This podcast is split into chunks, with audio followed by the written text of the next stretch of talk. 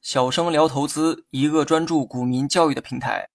今天呢，咱们来讲一下 MACD 指标背后的算法。今天这个内容呢有点复杂哈，理解起来呢也会有一些难度。数学不好的同学一定要认真听讲，反复的思考。为了方便大家的理解，我的这个表达方式啊可能不太严谨，但是呢会有助于你的理解。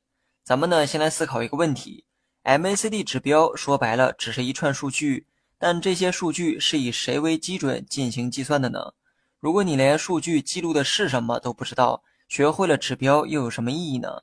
别看我问的问题啊很简单，估计呢能问到一批人。即便是了解 MACD 的人，估计也没仔细思考过这个问题。我来揭晓答案：MACD 是以股票价格为对象，记录了不同周期价格的变化趋势。换句话说，股价怎么走，也就决定了 MACD 如何表现。所谓的算法，你得先了解算的是谁。现在呢，大家都知道，至少 MACD 算的其实是股价，准确的说是均价。那么 MACD 指标中有两条线。白线叫做 DIF 线，黄线叫做 DEA 线。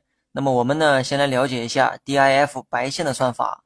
白线的算法简单概括，就是用股价的十二日均线减去二十六日均线，就等于 DIF 白线。这是最简单的理解方式。其实这么说呢，并不算严谨哈。十二日均线和二十六日均线实际上算的是加权后的平均数，但是呢，我不想过多解释这方面。因为我知道会干扰很多人的理解，我们呢就简单理解为用股价的十二日均线减去二十六日均线，就等于 DIF 白线。欢迎各位去关注“小生聊投资”这个同名公众号，更多实战技巧等你来学。从公式啊可以看出来，十二日均线比二十六日均线的周期要短，所以当二者的差值为正数的时候。说明股价最近的涨幅比过去的涨幅要高，如何理解呢？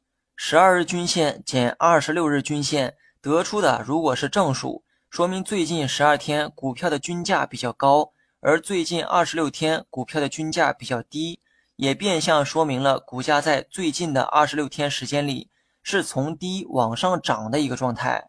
如果十二日均线减二十六日均线得出的是负数。说明最近十二天股票的均价比较低，而最近二十六天股票的均价比较高。这说明最近二十六天之内股价是从上往下跌的走势。